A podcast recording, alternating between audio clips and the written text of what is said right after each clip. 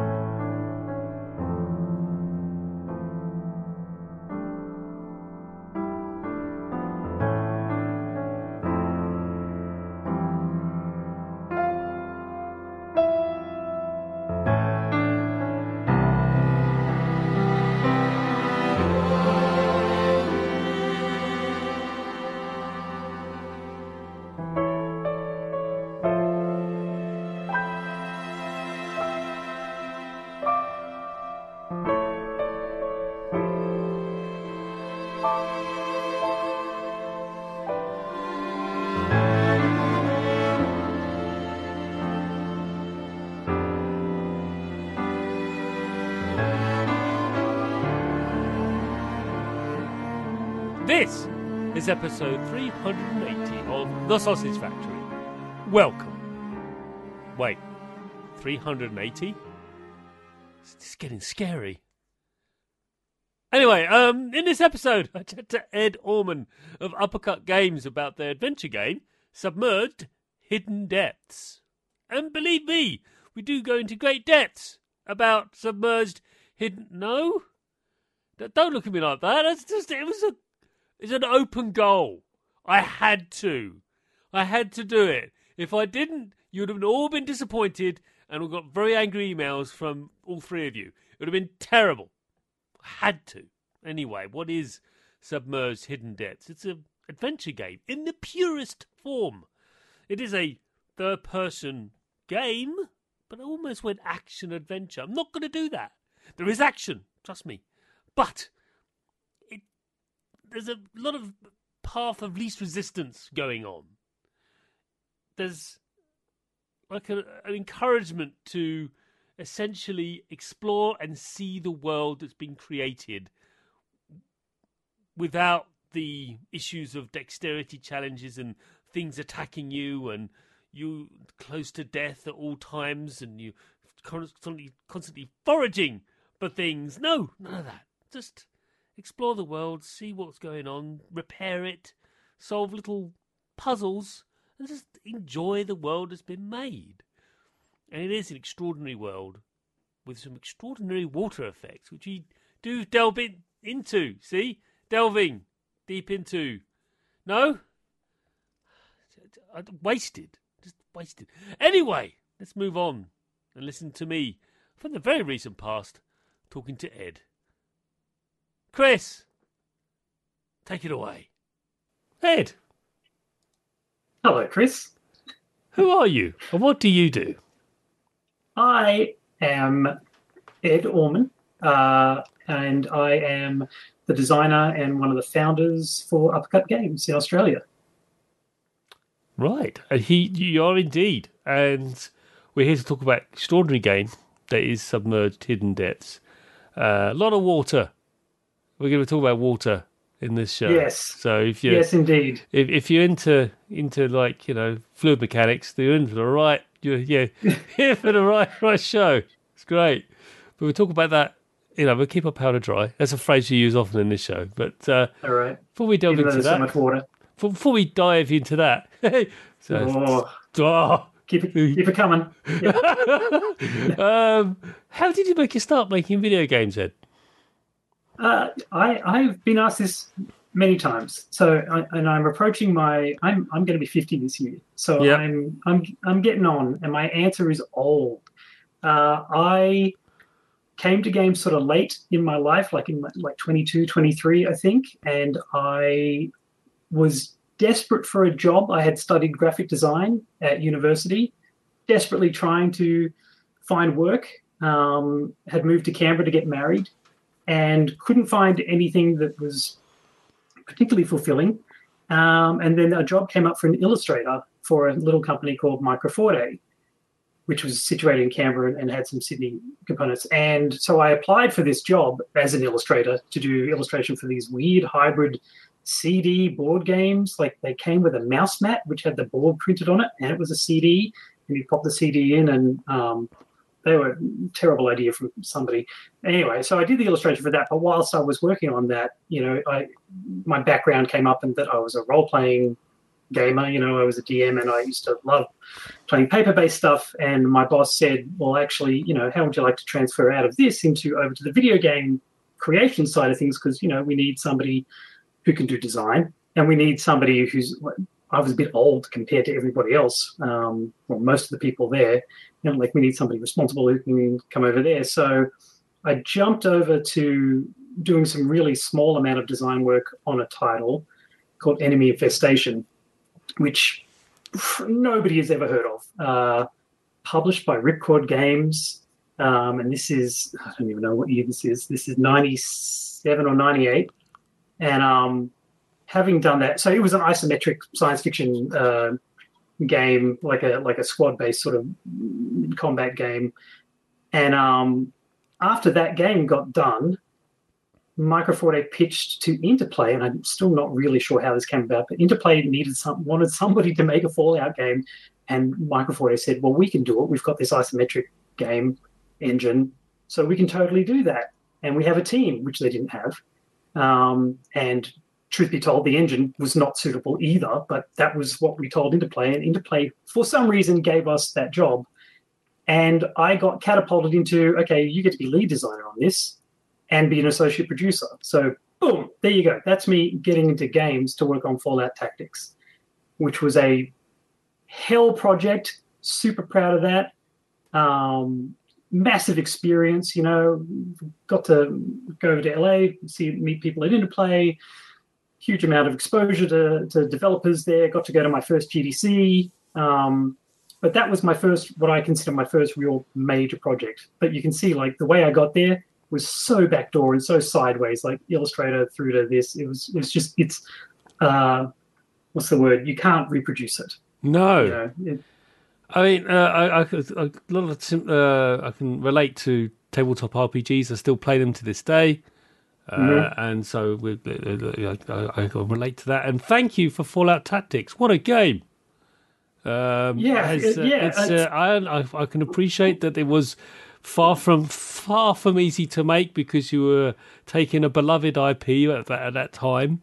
Because by then Fallout Two had existed, and you're like, okay, mm-hmm.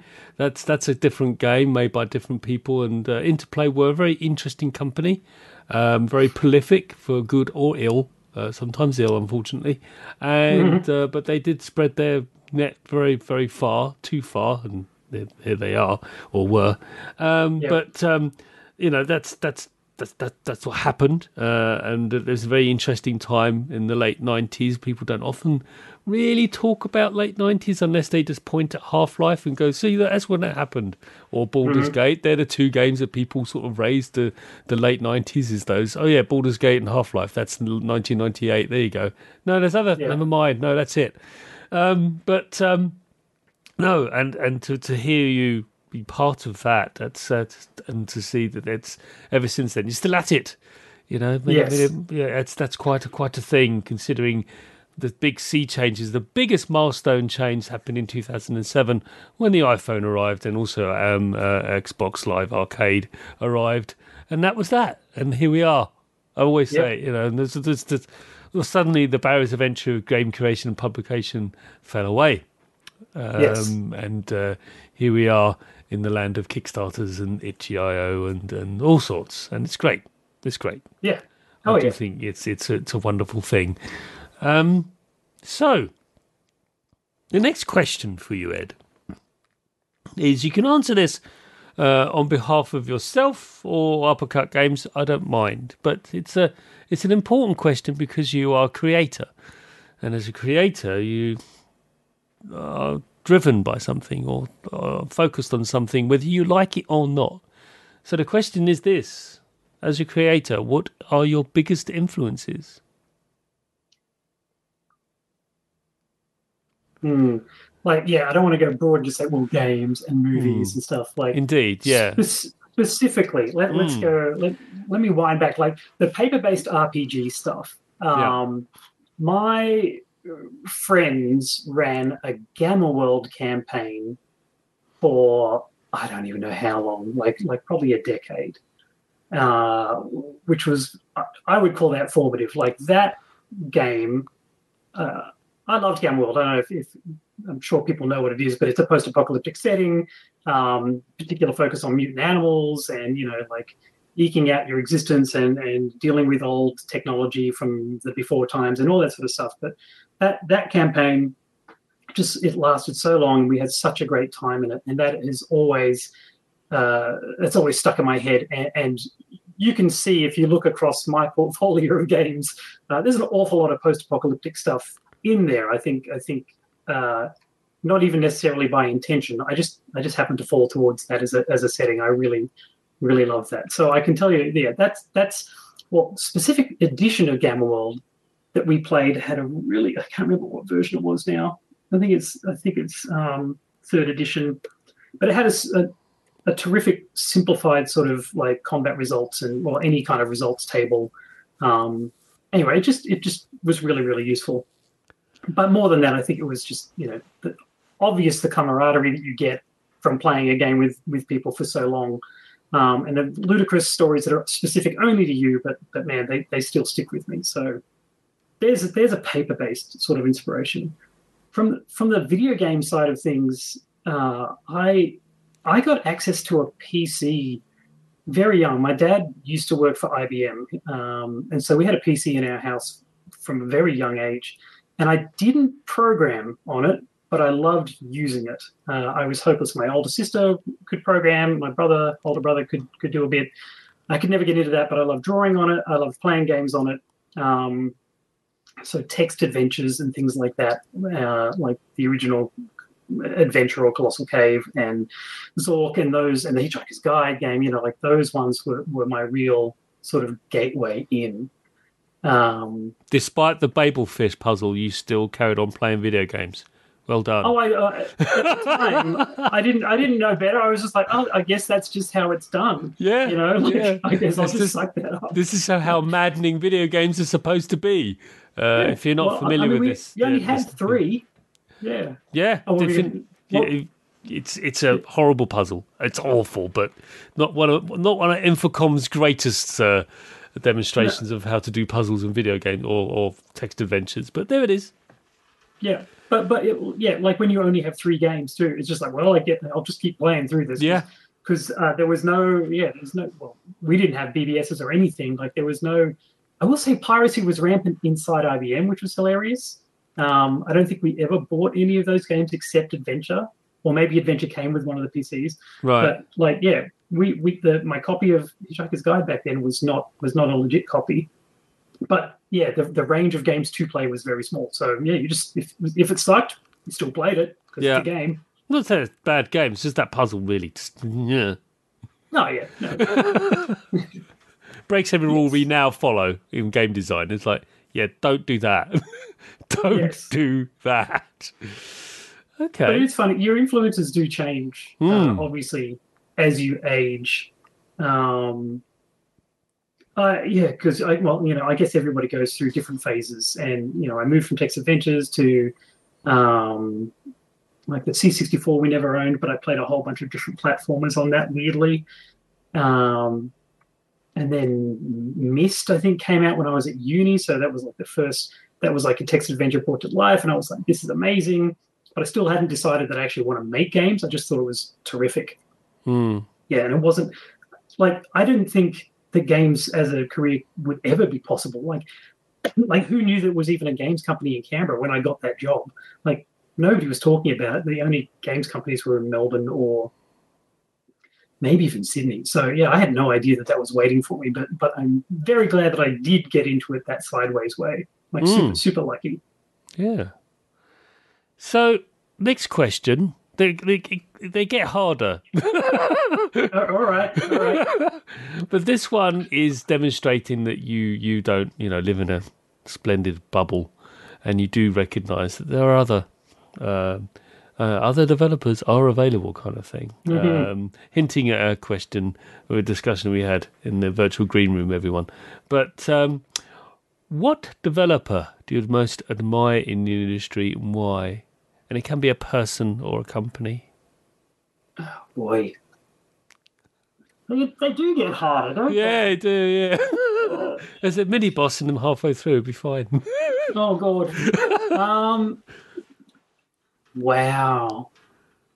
Who do you point at and go, you so, there, carry on doing what you're doing, you're great? well, part of my problem is I'm terrible with names, and so like I'm, I'm desperately scraping my mind for like who is the person that made this game in yeah, particular. Yeah. Um. Oh man. Well, look, I'll I'll throw out. Um. Here's a, here's a couple. Mm-hmm. Okay, so That's John fine. Chey. Um, right. Jonathan Chey, uh, like one of the founders of Irrational Games, mm-hmm. um, and you know, obviously worked System Shock Two before they you know, um, before he came to Australia and he founded the Canberra studio of Irrational Games, where I ultimately worked. Um, he is one of the smartest people um, in games, but also one of the nicest. And uh, he taught me, I think, everything legitimate I know about design. Like um, as much as Fallout Tactics was a trial by fire, um, when I finally got to join Irrational, John taught me so much about design um, working with him. So he's he's he's incredible. And so you know, post Irrational Games after um, 2K bought the studio and and, and John left, um, he's gone on to form Blue Manchu, and they made Void Bastards. Um, which I think is a great game. Oh, magnificent and, you know, game. Well, one of my favourites yeah. for the last couple of years. Really, very funny and terrifying at the same time good game. And and six, six, it's a succinct game, is what I want to say. You know, like it's just he's just he fires on all cylinders. Yeah. Um, so yeah, he's like I say, he's one of the smartest people I think in games. Um, so I will always always look up to him. Uh, and he's Australian, so I'm going to just stick with Australians. um, and Matt Hall is another one. Um, he's the creator of Crossy Road. Oh, uh, you know, completely different genre of game, but but uh, Matt is another one of those incredibly smart, super bright, personable people. Um, you know, uh, and I think he's just very clever and again very, very able to like just just nail what it is that he is trying to do in a game, uh, mm. you know, and, and, be super focused about it and really execute on it well. Um, and yeah, just just a lovely guy. You know, talk to him occasionally too. I mean that that's that's the easy ones because those are the people who I know. No, I'm trying to think of like a there's a, there's there's got to be somebody out there, um, like even f- from from the past, you know, like who else is is still working from the games that really inspired me when I was first starting out. Um, but my but my memory for their names is, is so poor that yeah, I'm, I'm struggling to to come up with anybody else. That's fine. That's fine. I mean, to, to be the, the, the, what I do find is that some some guests say, well, "I can't really answer. I don't want to hurt anyone's feelings if I forget them," you know, because you know so oh, well, many well, people. Yeah. I, I, universally forget everybody, so, so at least I'm even-handed. Even-handed about it. Well, no, that's fantastic answers, and yeah, Crossy Road, one of the few games that took me away from threes on my phone. But it's usually oh wow. But roads usually usually go back to oh what's like oh I know threes. he, yeah. He yeah, yeah, yeah, Four, just... three, four threes and, and the Clone Wars. You know, oh uh, yeah, was the, yeah, that was the one yeah. that really showed it. Well, maybe it's because we were in that community because we were making mobile games then too. Right. Just, we were all talking to each other, so it just suddenly became this huge issue of like, like yeah, cloning, which had probably been going on. It must have been going on for ages yeah. on mobile, but it just that really took it out there. That was yeah. horrible. That yeah, that was. But I always like. I do, I do like the original. Very. It's a lovely little game. And, That's great. Um, yeah, it's like up there with Canabalt. Well, mm-hmm. I mean, then and then Super Hexagon, but that game. No, no. Uh, so one of the other things of Uppercut, Ryan uh, Lancaster, he loved Super Hexagon, and he got me into it. Well, yeah. he got me into it for about two minutes. And I was like, "Yeah, this is Yeah. This is not for me. Yeah. I, I mean, is, the, I'm not the audience for this. You, the amount of times you hear the word line, like, oh, I got to line. there you go. That I mean, the music's great when the you know the th- the three bars that you hear until you have to. Yeah. But yeah, it's. um Do you know they made a Commodore 64 version of that game? Oh, like a demake? Yeah. That's interesting. Yeah, wow. It's, it's not quite as fast for obvious reasons, but you know. No. So Maybe I could play that one then. Yeah, exactly. Uh, music's good, but yeah, you know, SID chip, what are you going to do? Anyway, last question of the first half. See, you made it. Well done. and it is this.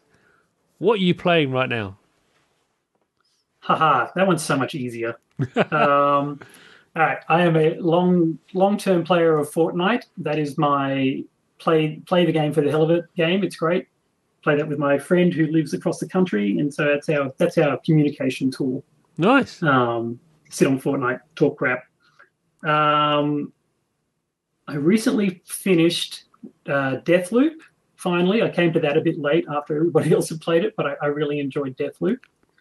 Um, I played a game with my daughter the other day called Before Your Eyes, which is just Yes. an amazing and, and awful thing to play with. You, with she's 16, but it, it just it, it hurt her emotionally and it hurt yeah. to see her emotionally. It was it was a gut punch. They was- have it- the developers of uh, Before Your Eyes have been on the show on the Sausage Oh, right. Factory, so do have a listen to that. Um, we we do if you finished it, which you clearly have. Um, uh, it's uh, yeah, it's an extraordinary game, but because I actually mentioned this to uh, you said you had an emotional reaction to it. Me being the cold-hearted Brit that I am, nothing. Just oh no! seriously, just like okay, that happened then. Well, I might have been if I hadn't been playing it with my daughter, and it's Yeah. made me tear up actually a little bit just to, just talking about it. But that Yeah, really, yeah. it, it uh, amplified. Of course, whereas for me, it's like okay. Yeah.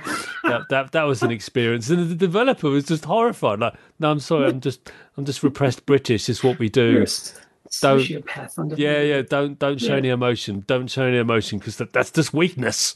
Um, so you know, uh, they made that. They, they they said, don't worry, you'll have a sociopathic episode.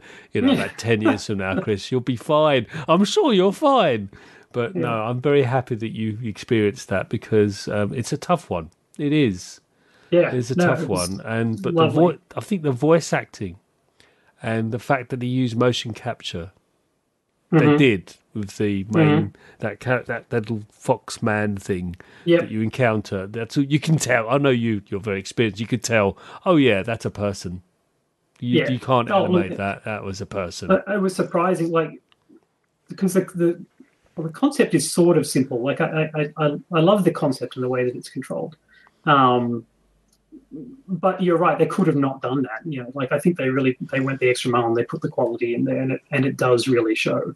Uh, I, I hope a lot of people play that game. I don't actually know. I haven't really been paying attention to how it's done. I just remember reading the synopsis of it and said, "Well, I'm, I need to play that because it's it's something different." So, Those yeah, I hope it's done really well for them. those who have played it rave about it and they push it as much as they can. But I don't think it's reached the same level as Zeitgeist as Outer Wilds, for example. Um, Now, because I believe I do put those in the same place, rightly or wrongly, but they come from the same place. Very emotionally driven. Very, they ask difficult questions. They present themselves in weird and strange ways, which are off-putting into many. There's a barrier of entry there. Uh, one has a very difficult control system that many people just don't want anything to do with and move, run away from it. Um, whereas myself, I spent my youth playing Thrust and Lunar Lander. I was fine. Um, whereas Well, so did I, but I was not fine. Yeah, I was- the number of times I smashed my ship, I didn't actually, I haven't finished it. It's on my shame pile.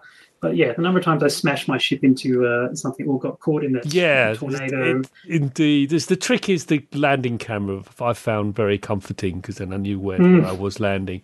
But then the other side was the uh, before your eyes is the only control is your eyes. You are just blinking, or indeed closing your eyes. I love the fact that you had to close your eyes to stop and just listen, just for a second. Can you just listen? It's That's a a lovely, beat. it's, it's a lovely Yeah. sentiment. We we don't often do that. You don't often do that, and uh, people just don't know. Uh, many people just don't aren't taught or trained in the art of listening. Active listening is a thing. I know you mm. know that, Ed. Mm. Uh, being as a, producer, as a parent, and and and a, as a, and a and a producer and a director of things, you have to listen, and oddly, don't have to stand there and wait until your turn to talk, which is what many people do.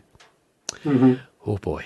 but, well, that beat. Let, let, me talk about that beat real. real yes, please. The, yes. The point. The point of closing your eyes there. That shows that the developers had time. They had the time they needed to to reach the conclusion that that was going to be a, a cool thing. Like the whole inverting the mechanics is a great idea, and that kind of thing usually doesn't. You don't think about it unless maybe they had the idea from the outset, but you don't until you get everything built and working there must have been a point where they went, and here's where we're going to do this. We're going to switch things around, and now you have to do you know, the opposite of everything we told you to do. Because my daughter was sitting here, like literally at points, like I don't, I don't want to leave the scene. You know, like no. she was trying to yeah. keep it going. But yeah, that was just. I don't. Yeah, I, you've made me really interested in the team now, and I'm, I'm curious. I will go back and listen to the episode because I'm curious about their experience, like how long they've been making games, and and where that idea came from. You'd be surprised, or maybe not. We shall, right. I, I, shall leave it at that. I don't want to spoil my own podcast. That'd be awful. but oh, you're very meta as well. It's the first time that's happened, but there it is after all these years. But um, unless there's anything else you want to talk about game wise, we can now move on to the second half. Okay. Where we, pun intended, delve deep into submerged hidden depths.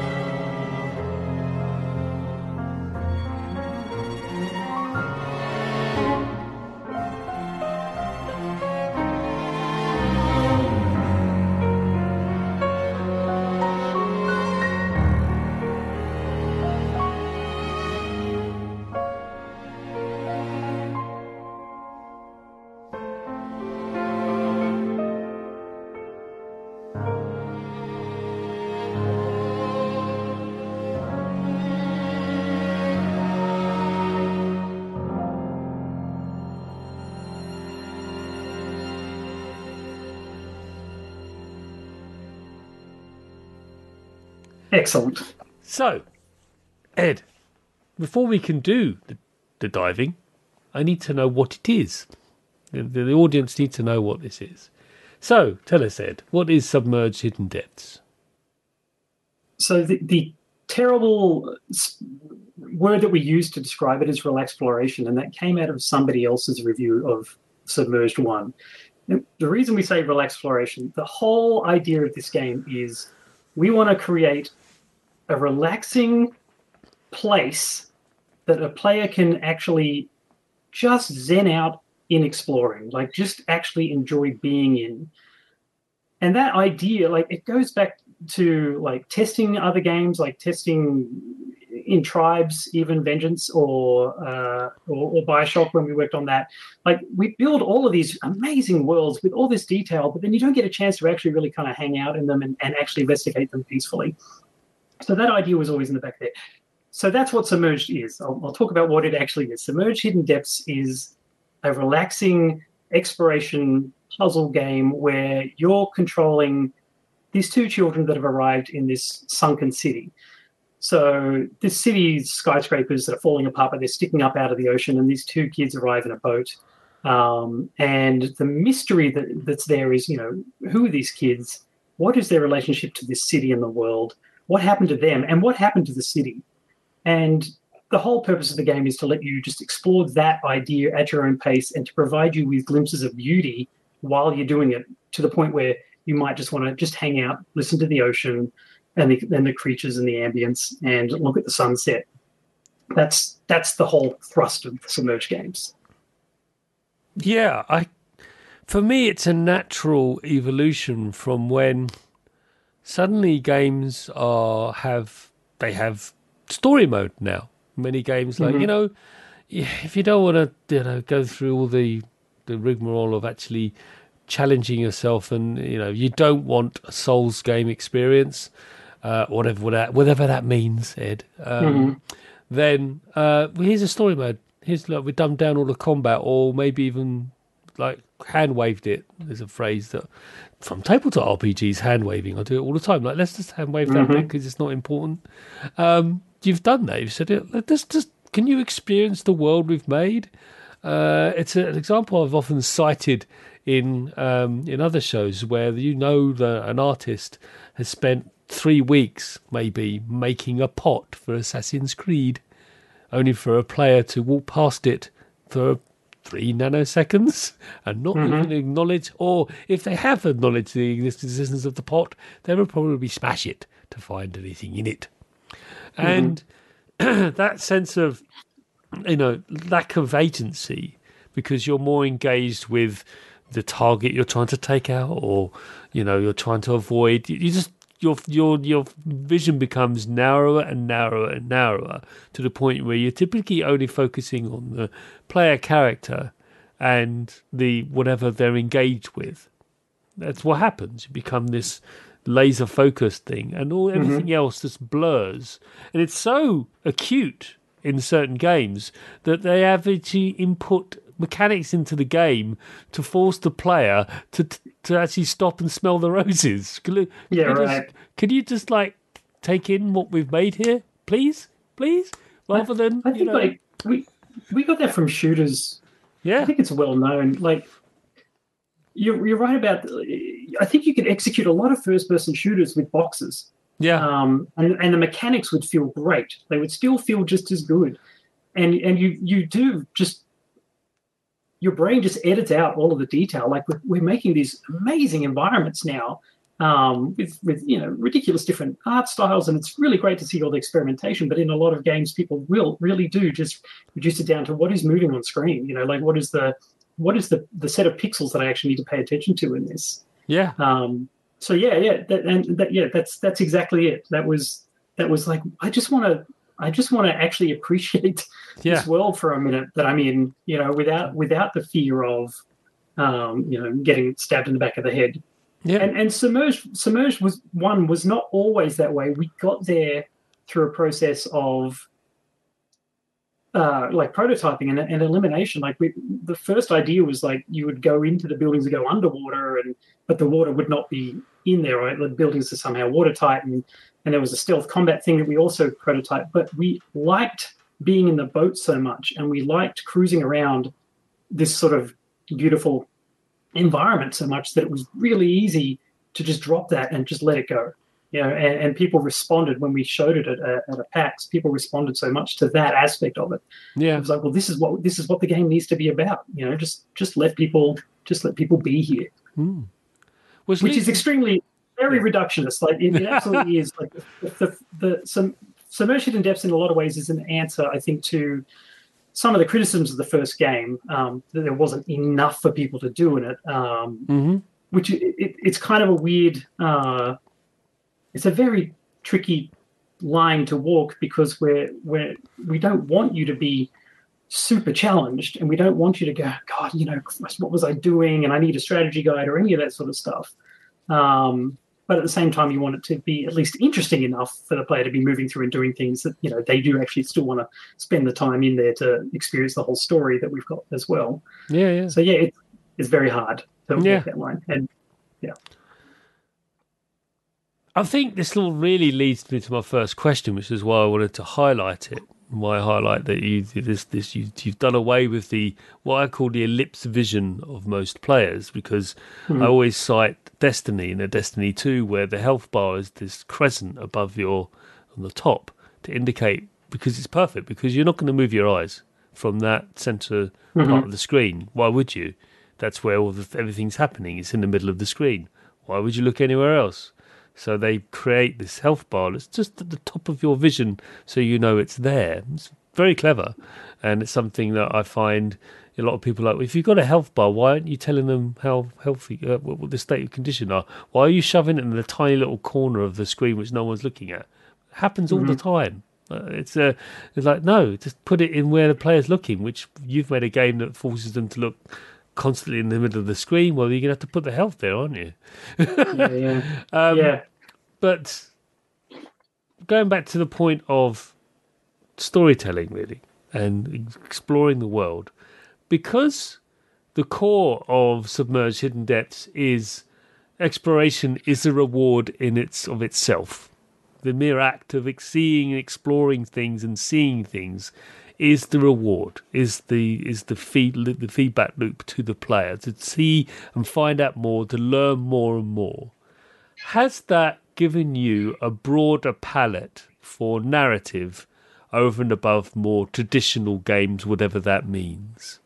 But just wondering if you've, hmm. you've, been able to, is that granted you a broader brush because you don't have to worry too much about the the uh, the sheer challenge and you know that that that just putting up barriers for barriers' sake. Yeah, it's it, it, it's it's a fully open world, both both the first game and this one, um, which is challenging. Like when I say that, like once you get there's there's there's an introductory scene where we teach you some things, but once you get into the boat, we we don't stop you from going anywhere. There's literally no lock and key mechanics where we can go, oh, we know the players reached this level, so therefore we can play this cutscene or or anything like that. We have to take our hands off. So the storytelling is actually difficult, but but I really like the way that we do it. Um, instead of having to rely on on that sort of really hardcore scripted sequence of things, you know, we can we can do things like just show you that the if you've seen the pictograms that are in the world uh, that you discover, like we can show you. I'm going to say vague, but you know, uh, tidbits of information um, and you can discover those in any order. And then you, once you've got enough of them, you can review them and try and pre- piece together yourself. Oh, this is the story that's being told here. And maybe by the end of the game, you'll have you'll definitely have all of the story of the characters, um, what happened to them before, and what's happening to them now. But you may not have the entire story of what happened to the city because you haven't found every nook and cranny of it. I really like that. I like that the player is is self motivated to engage with that story as much as they want to um, and that we don't have to be just direct. We don't have to yell into your face. Here is, you know, the here is the moral of this. Um, you know, here is exactly what it is that we're trying to say. Although there is a moral, I'm not going to say that there isn't, and, and there is politics involved in this in this game. I'm not going to say there isn't, but still, people can draw some of their own conclusions from what we present to them, and I really enjoy that aspect of it. It's very different to, uh, yeah, like heavily scripted cinematic experiences which I've worked on before. Yeah, yeah. It's um, that's that's what it, it reminded me a lot of the Dig. Um, not sure if you're familiar with that game. LucasArts. Yeah. The Dig, um, yeah. There's, there's some aspects of it. Was one of the reasons that drove me to finish that game was I want to know what happened to the beings on that planet that those people find themselves. What happened to them? What's the story behind them? Why why do they no longer exist? What what, what caused their demise? And mm-hmm. it just revealed to you in these pictograms like you've got in in right submerged hidden depths. Whether it was conscious or not, I, or whether it was a direct, I don't know. It just reminded me a lot of that, and then but then I realised that well, because you are not creating all these barriers and creating all these conceits that the player the player has to buy into, you know, um, uh, and uh, it, it that allows you to go another way of of exploring and broadening out your your ability to tell stories because you're not creating these these barriers. It's um, you know, of disbelief. It's like yeah, it's uh, suspend one's disbelief. It's just like yep, it's uh, it. This is a world which is actually technically non-threatening, but still has a lot of questions that need mm-hmm. answering, and challenges do need to be overcome. But they're different forms of challenges. They're not ones that are life threatening, but they are. Not every challenge has to be.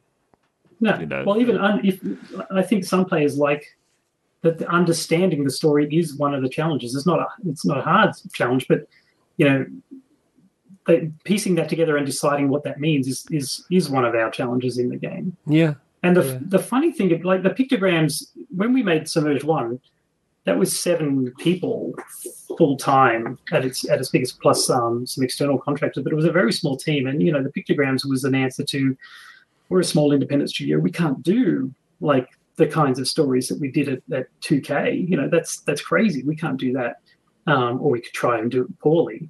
So they were born out of that necessity, but but I really grew to love them, and and I think they suit the kind of story that we were trying to tell there. They do affect the complexity of what you can tell, but I, I didn't mind that. Like it just meant that we had to, you know, go simple and, and keep the story just about in Submerge One, just about the kids, you know, like what is it that's really their motivations, and then in the second one we could expand on that. I know, like it's been said like many times, but limitations like are sometimes terrific, you know, for for creativity, and, and yeah, I really like the pictograms as a solution. Yeah, yeah. So, again, relating to the storytelling a little bit here, but I did notice because it's so freeform and open ended, and like I said, it's an open world. There it is. Just off you go, explore, do do what you like. There's not much in the way of breadcrumbs in uh, submerged hidden depths. It's all very um, like I say. Just there is. There's a world. There's there's a thing that might look interesting over there. There's a, a thing that well, just even even given right from the outset a, a telescope to look at stuff like you know. Well, yep. look that what's that? Why? why did you do that? Why did you not give a little bit of direction to the player and say, off you go? What, what was that always the intention? Yes, uh, yes, it was, and we actually give more than I had originally, more breadcrumbing than I had originally even intended. right. Um, because uh, we got we got uh, testing feedback, um, and the and the the answer from that was that it was just too too hands off. Um, the I like to compare it to the first game a lot, um, so I'll stop doing that and I'll just talk about the, this game. But you know, this, the the first one was a much smaller city, so that hands-off approach worked actually worked a lot better because there's only so far you could go without you know bumping into something. Um, Submerged Hidden Depths is way bigger. You know, it's a much larger place, and we found that players were having some trouble, even though like I think the the biggest landmarks and the big interactable buildings, which are the places that you really want to go, are fairly obvious. Um, people still have struggled. So Telescope helps you identify those buildings. Um, you know, we have a the map system which lets you like mark, marks those things that you've discovered on there. But even as you get closer to those buildings, we ended up having to put in some signposting. More, we already had signposting. If you've seen the the red flowers um, which are everywhere that's somewhere important. You know, we had that element in there, but it just wasn't enough. So I'm kind of contradicting your question because I'm saying actually we put more in. Like there's the floating buoys with arrows that actually point you towards like this is the direction that the villagers who used to live here who disappeared. This is the direction they would have gone. So this is how they're helping you know other villagers do that. Um, but I, I always wanted the reason I resisted that so much was I it's the same. It's the same as everything else. It's the exploration is is the point. So, If I want you to to sort of take your time and be in this world, I didn't want to be going like, and here's the eight places you can visit. You know, and now go do them in whatever. I, I wanted you to to take the time to go and find them yourself, and maybe see something that you would otherwise not have seen if you didn't just do a direct line. You know, like if we'd mark everything on people just radiate out from the center each time, just go straight there. So yeah, we wanted people to be able to to, to pick their way through the world and and yeah, ho- hopefully have those chance encounters with a creature or or see a vista that they would otherwise not have seen. Like that's the that's the rationale for for trying to be hands off. Yeah, I call it the Elder Scrolls effect. was basically, mm. or I mean, yes, Bethesda have been masters at it for decades now, and they've actually made an industry from it, or, or you know, a company from it, on the premise that you go walking along and say, "Oh, look, look at that cave. That looks interesting. What's what's that? Let's go over there. So, just pop in there, see what's in there. Oh God, there's the, the big crab creatures trying to chew my face off. But you know, it's it. You you went there. It's your choice. You have to you know suffer those consequences. Um, and to this day, and regular listeners will know, I still chide myself over the fact that I mainlined Skyrim. I did. I did. I just went, I'm just going to do I'll get this done. Finished it in 30 hours. Don't do that. Don't don't do oh that, everyone. God. Stupid thing oh to do. God. Because I just went, I'm not going to bother with that. Yeah, that looks a really interesting cave, but there's an icon right in front of me that's giving me the main quest. So I'm just going to channel through that. And don't get me wrong, I love the main quest. Fantastic, really good stuff. However, when you've done it, when you've saved the world, and you go and speak to someone in the camp or something. Look, I'm awesome. I've saved the world. That's great. There's some bandits up the road. Can you go kill them, please? That's no rest for you. Seriously? See, I just, but I'd stop the dragons and I know that's great, but bandits, it's like that'd be great. And when that happens, I think it's went, commentary. Yeah, it's deliberate commentary on on yeah, know, it was the real world. And uh, yeah, don't do that. And uh, I was really happy to see that you didn't uh, embrace the the main line. You actually said, you know, you could keep playing, but what about if you went over there? What's good, what's the worst that can happen? You know, uh, it's not yeah. like in Skyrim where you do potentially have your face chewed off by a large crab creature. But um, actually, I'm getting confused with that and Fallout Three. But anyway, point being, no, there's, um, there's crabs in Skyrim. There is, right, there, is there is. I'm sure there is. There is. You get knocked out of yeah. You can yeah. you can. But well, the, the the players can learn. Like obviously, I think eventually you would learn like for what to look out for if you if you decided, oh, I'm just going to finish this, so I'm just going to go to the important places. Um, yeah. I think it it it's there for you to discover that, like yeah. figure that out. Yeah. But yeah, we, we just I just want people to relax, man. Like this being this has been not the most fun last couple of years. I think this is a really good game for that. right it is. I, it's, it's why I've got you on it. Um, yeah the lack of dexterity challenges, I call them dexterity challenges, you know, the ones where you're basically sitting there going, I mean, there are times when there's that bit in Half Life where you're jumping through crates. I'm like, what, am mm-hmm. I playing Mario now? What's this? If I wanted mm-hmm. to play a mm-hmm. platformer, it wouldn't be an FPS. Anyway, I played Turok. We've all been there. It's no, no. Um, so crime. I'm just saying. Yeah. um, but um, but in submerged hidden depths, there are puzzles, and there are spatial puzzles, and I just uh, I love them. I love doing them. I really love like being like, okay, I've got to get the sphere.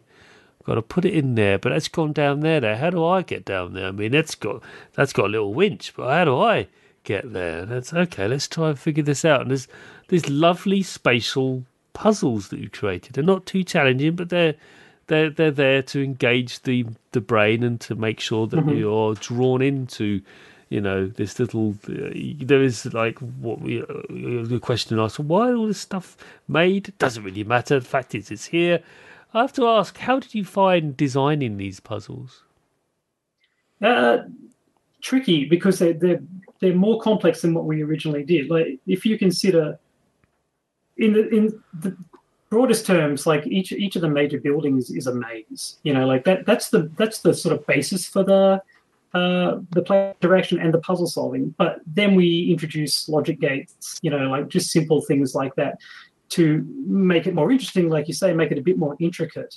Um, but they have to always be, it has to be something that can't be broken like the player cannot get into a state where uh, you know they, they drop the rock over the side of a, the thing and it falls into the water or or they hit a switch too early or anything you know like that's that's stuff we had to be careful of because we want to make sure everybody that attempts this place will be able to complete it. Um, there's never supposed to be a, a head scratching moment other you know other than you sort of like like you say like gauging the space and and and doing that little bit of mental arithmetic yeah. But I didn't didn't really want people to then have to go, ah, you know, I need a strategy guide for this. um, it, it, it's so it's it's tricky to to develop them that way to make them interesting enough, not too challenging, um, and yeah, and not not breakable was was was actually quite fiddly. But, yeah. Uh, like you're talking about the dexterity st- side of things. Mm. Again, in Submerged One, we we did have some and we ultimately took them out because they were a failure state and people who were playing the game just weren't interested in failure states they didn't want to actually accidentally fall off the plank um, and and th- that actually goes a long way back even to when i was playing like game like I think it was even the first God of War or something. But there was just a level where you were crossing narrow things, and if you fell off, you would instantly die, and then it would load you at a checkpoint that was like five seconds before. And I just didn't understand what the point of that interaction was from a, from for for myself for a player. Like it just wasn't fun when I knew that the repercussion was nil. So if you decide that the repercussion is nil, then don't put the challenge in in the first place. Yeah. So yeah, that, that's why there's no dexterity challenges in the game because they just they weren't a good match. You can't have fail states. You can't tell people that you're safe. Um, the, the other part of the game is you can't fall off the world anywhere. You can't accidentally fall off. You know, you're on these giant skyscrapers and you cannot you know accidentally get off a ledge and fall down to your death because I just hate that stuff when, especially in games where you're doing ledge climbing and it's a quirk of the controls that costs you your life. Infuriate me, you know, like where you accidentally leap backwards off a ledge because you accidentally pressed the button at just the wrong time. Like that stuff gives me the shit. So anyway, there's none of that. no, I appreciate that. Which, which you know, you could argue that that we were talking about sort of um, Tomb Raider uh, before the show, and like, yeah, that game. That's all that game was about. It's like doing that. Mm-hmm. The only reason mm-hmm. you failed is because of the controls and how quirky and like, yeah, hang on, that's not yep. fair. Well, uh, have you played Prince of Persia? Oh yeah, sorry. you know, all of those. It's actually T- Tomb Raider and Uncharted, and you know those games. Like it is one of the things for us to overcome is people's yeah. perception. If you look at the game in screenshots and things, it looks a little bit like a third-person, you know, action game like yeah, Uncharted, yeah. And, and, people can come to it with that with the wrong impression. And it is literally like it is not those games. It is so the opposite of those games, and it makes it you know it, it's a challenge for us just in in talking about the game and getting it across to the public, like knowing that you know how you know people might get turned off by, oh, look, it's one of those games where I'm just going to fail over and over again. It's just, it's just not that game. No, it's it's more aligned to Journey. Someone cited it as uh, it's similar to uh, similar uh, sort of. I would love to be compared to Journey. Journey yeah. is, is the gold standard. It uh, is, even though yeah. it uh, its creators suffered a lot. And it's yes. Great. it's very sad to hear when you find out more and more. It's like, oh dear, that's terrible yes. because what they made was beautiful. Um, uh, but uh, yeah, um, I think it's for me. I I put submerged hidden depths in the same sort of category as um, uh, as um, well. It's it's very similar to um, Journey, and also um, everybody's gone to the Rapture. I've got the same mm-hmm. kind of mm-hmm. feeling from that, which mm-hmm. I really loved uh, because um, well, that's a game that asks more questions than you could possibly answer. Um, yeah. And one of the ones is no one explains who you are in that game. Not once. Yeah, right. Not well, once. It, it, and it's just. It weird. and um, Gone Home, obviously. Like, yeah, yeah, yeah. Walking simulators were becoming a thing when we were working on Submerge 2. And I think that also helped show the way. You know, it's like, oh, we don't have to do these. You know, those are first person, not shooters you know, like oh, first person can be used for something else, third yeah. person could be used for something else. It doesn't yeah. have to just be chasing chasing pixels around and, and mowing them down. Yeah. Yeah, yeah. Last question then. Here we go. All, All good right. things come to an end. At least I hope you thought it was a good thing. Um, it's been fantastic so far. I want to talk about the water. Yep. Again, going back to Tomb Raider, keep citing Tomb Raider. I don't know why. Maybe because it's a third person action adventure game, one of the earliest examples of it in the almost free-form experience. But that championed water. It's one of the earliest games that really showed what you could do with water. It wasn't a really when you look at the technology itself, you realise, oh wait, it's just a different texture. Don't worry, but at least you know it looked like water. Whereas mm-hmm. the water in submerged hidden depths is incredible. Thank you. Know, I, I put it up there with. I put it up with with, with uh, Assassin's Creed Black Flag. Um, you know that that that's that that was a that was the a feature, more than a feature. Mm-hmm. It became another character in that game. Similarly with Submerged Hidden Depths, I do genuinely believe that you turn the water into almost an NPC of sorts. Sounds a bit mm-hmm. sort of pretentious, but the only way I can describe it, it's it's something. Well, it's so present and, and it it's is. such a big part of the world. Absolutely, yeah. Yeah. So, how how much do you think you've lent into that in its design? Was it is it something that come uh, happy? Yeah, Yeah. like very like when we started uh, the production of this one, like my first question was, how are we going to make the best? It was a bit of a wank, but it was how are we going to make the best water ever seen in a video game? Was what I said. Right. And um, and we were like, okay, well that's that's a lofty goal, but let's try. And we're still we were still starting from a fairly small team, but uh, like it's an Unreal Engine game.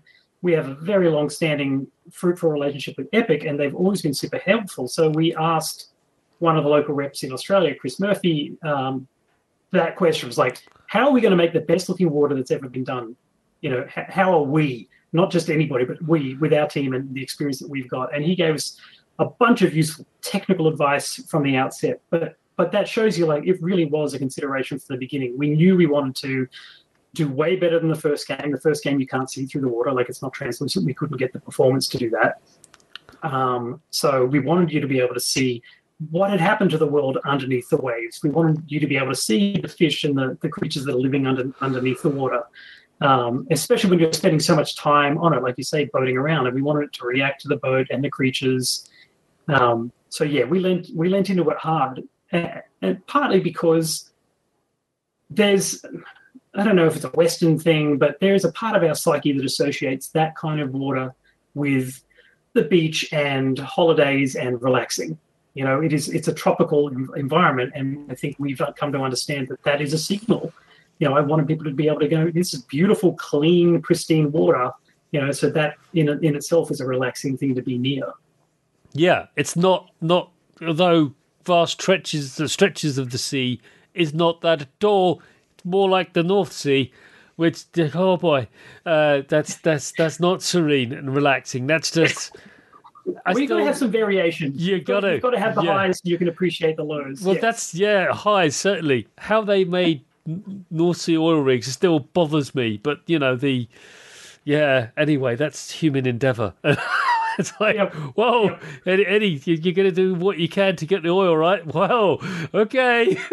um, but no, you're right. It's that there is a the, the people think of the, the the the sea. They often think about beach holidays and serene and relaxing and that kind of thing. Not not waves the size of you know the Eiffel Tower. Um, yes, that, not uh, the open ocean. no, unless they're thinking about Jaws or something. I don't know, you know, yeah. and then that becomes a whole different thing. But uh, I just really, if if it was your intention to make the water a character in the game, then uh, mission, yeah, successful is uh, yeah mission succeeded so to speak uh, it, it, definitely feels that way it feels like uh, there's a there's another character in here it's not just the two protagonists it's also nice. the thing they're they're they're they're, they're pootling around on and yep. um, I do know that video games have had an interesting relationship with water mm-hmm. um, and um, and uh, we we've both seen it evolve over the years from, like I say, a simple transparent texture on ultimately the same thing to actual fluid mechanics, which is a whole separate science. Uh, something that computers have been struggling with, the mathematicians have been using as models for for millennia, uh, because water is so odd. Liquids mm-hmm. are so because you can't predict where really they're going to go, which is why modelling them is not impossible. These are all things that you probably know about or encountered when you've talked to programmers about the act of doing this.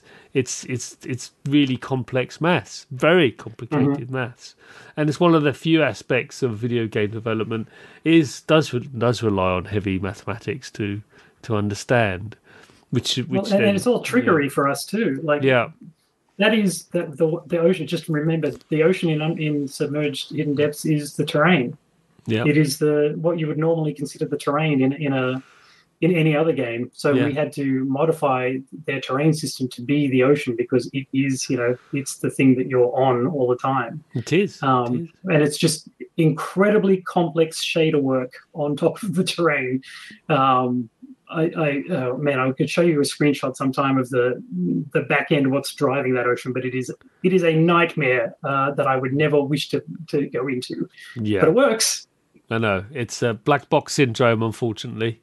Uh, yeah. And uh, you know, it's like, what, what was that? What if we just moved that semicolon and put that. Th- no, there it's that's all gone. it's just all collapsed, Yes. and no one Yes. knows why. But you need to put that thing in there. It's. Uh, I know Terry Pratchett wrote about that, and in many uh, many books uh, were about this. There's this machine that would only work if there was a hamster in this wheel, and that that second cog. If you moved it to the third cog, the whole thing would just collapse and cause a terrible black hole to appear, and no one knew why.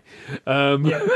Well, that sounds like optimization. Optimizing the ocean in particular was not Yeah. easy for No. different platforms. No, No. I could appreciate. I played it on the PC. Uh, my my machine is. I bought it just before the collapse of the, everything, uh, so I have. Oh, like okay. I even have an RTX sort of. It's a 2070 Super, but it's like, yeah, it looks amazing on that machine. On this You've probably machine. seen it looking better than I have. Actually, Yeah. my, my machine is getting on a bit. Yeah, I I I I, I had to upgrade it because the CPU was eight years old, uh, and it's like yeah, it was. It was Yeah. That's I got. I to need. So now I've got a, a Ryzen nine in it. It's ridiculous, ridiculous. But uh, I know it's going to be fine for another ten years, I suspect. Yeah. Um, which is why I built it that way. So yeah, I don't want to do this again because it's changing the motherboard and RAM. It's just ah. Anyway. Well, you're proud. proud of, you're depriving a, a, a, uh Bitcoin farm of its. Oh, I'm graphics so, card. I feel I I feel hope so proud of yourself. I feel so sad. Oh. anyway, um, on on that really odd note, submerged hidden depths uh, is developed by uh, Uppercut Games. Great name, by the way. Where's that come from? That uh, that was. Uh, we were feeling punchy, to be bru- brutally honest. We we had quit 2K. We were somewhat disgruntled, Yeah. and we went through a bunch of names. But I wanted something that felt combative. So Yeah. that's where we landed. It's either that or color an animal. That works too. You know, but there's, uh, a, there's a lot of that about. I know, I know. Just say could have been Yellow Pig Games, but no, you went for. Well, I can tell you that the runner-up was Knife Duck, and so There you go. We, did, we didn't go with Knife Duck. There you go. Although I You can see could there's knife in it though, so I could see the logo though. I could see it now. Yeah. There it is. Yeah, good. But no, Uppercut Games. And uh, can you tell us what platform Submerged Hidden Depths is available on, please? So already available on Stadia, uh, but we're bringing it out to PlayStation 4, PlayStation 5, Steam, Epic Game Store, Xbox One, Xbox Series X. There you go. Nice. And it's Windows PC, is it? Uh, Yes. yeah, yeah. Just to make sure. Okay, good. Well, Ed, it's been fantastic having you on the show. Thank you very much. Thank you very much for having me. I really appreciate the uh, the opportunity to talk. Yeah, you're more than welcome to come back. we do have re- repeat guests. Uh, current record holders are Inkle with four. They've been on four times. They're yeah. prolific developers, but you know, um, and they're proud of it. Uh, but uh, yes, you're more than welcome to come back to chat about whatever next is is brewing in in the realm of uh, uppercut games. But until then, thanks very much. No worries. Thank you, Chris. You have been listening to the Sausage Factory podcast, part of the Cane and Rinse Collective. Support us for just two US dollars per month at patreon.com forward slash Cane and Rinse for early, extended, and exclusive podcasts. Find us on Twitter, Facebook, Instagram, Twitch, YouTube, and at our website, caneandrinse.com.